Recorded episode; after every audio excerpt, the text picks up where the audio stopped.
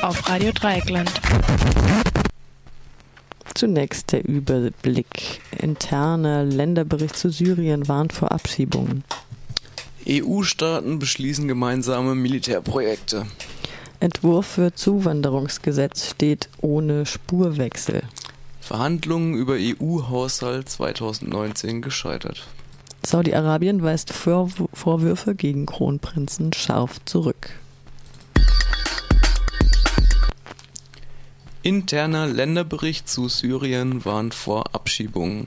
Verschiedene Medien zitieren aus einem unveröffentlichten Lagebericht des Auswärtigen Amtes vom 13. November, der von großen Gefahren für Abgeschobene in Syrien ausgeht.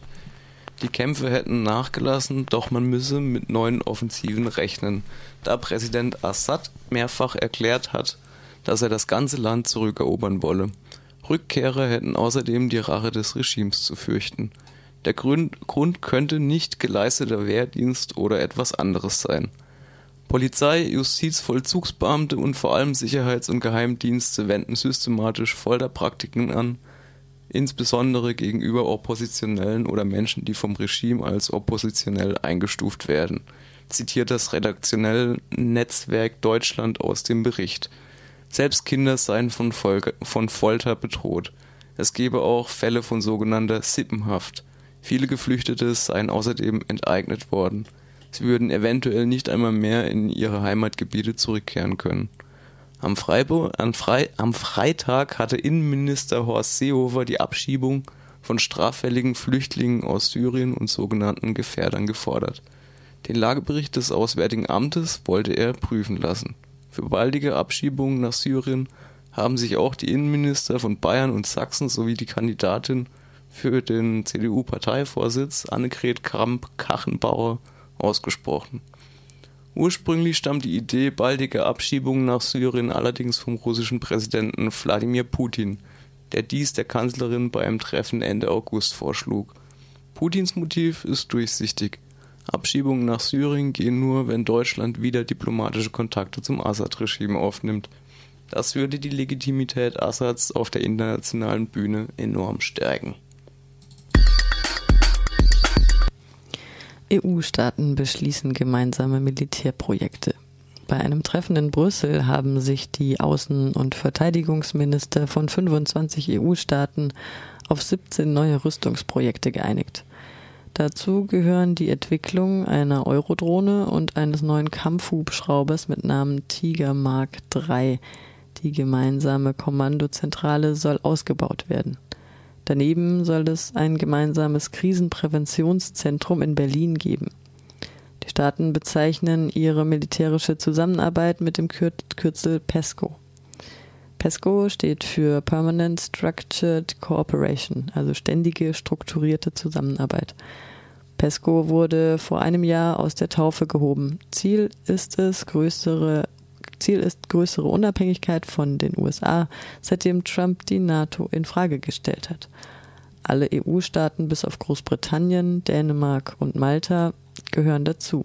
Zu den Teilnahmebedingungen gehört die ständige Erhöhung der Militärausgaben. Innerhalb des Verteidigungshaushalts soll der Anteil für die Anschaffung von neuem Gerät mindestens 20 Prozent und sollen die Ausgaben für Militärforschung mindestens 2 Prozent betragen.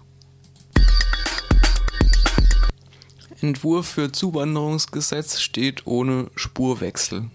Nach einem Bericht der Süddeutschen Zeitung haben sich die Ministerien für Inneres, Arbeit und Wirtschaft auf einen Entwurf für ein Zuwanderungsgesetz geeinigt. Demnach soll zukünftig in Deutschland arbeiten können, wer über einen Arbeitsvertrag und eine berufliche Qualifikation verfügt. Es wird nicht mehr geprüft, ob vielleicht auch eine Arbeitnehmerin aus der EU zur Verfügung stünde. Auch die Beschränkung auf bestimmte Berufe entfällt.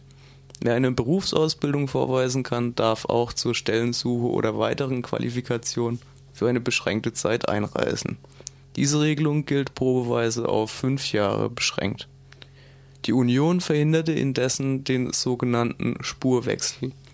Das heißt, Menschen, die als Flüchtlinge eingereist sind, können auch bei guter Integration in den Arbeitsmarkt künftig wieder abgeschoben werden. Lediglich die in manchen Bundesländern ohnehin bereits angewandte Regelung, Geflüchtete für drei Jahre eine Ausbildung und nach erfolgreicher Ausbildung für zwei weitere Jahre nicht abzuschieben, soll nun bundesweit gesetzt werden.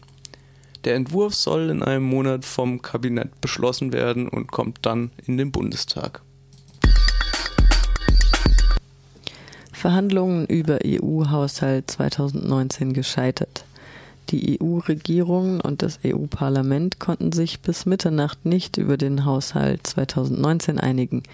Es ging um eher kleine Korrekturen. Die Staaten wollen einen geringeren Zuwachs als beschlossen, das EU-Parlament einen höheren. Für die Erhöhung will das Parlament 700 Millionen Euro nicht abgerufener Gelder aus dem Forschungsbudget der Union nutzen. Dies lehnen einige Regierungen ab, weil sie einen Präzedenzfall fürchten.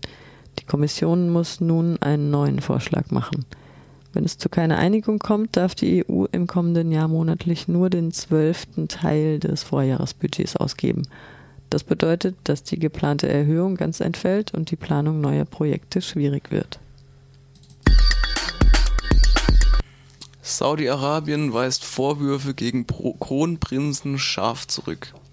In einem Zeitungsinterview hat der saudische Außenminister Adil Achubair den Vorwurf, der Kronprinz sei der Auftraggeber für den Mord an dem Journalisten Jamal Khashoggi gewesen, in scharfer Form zurückgewiesen.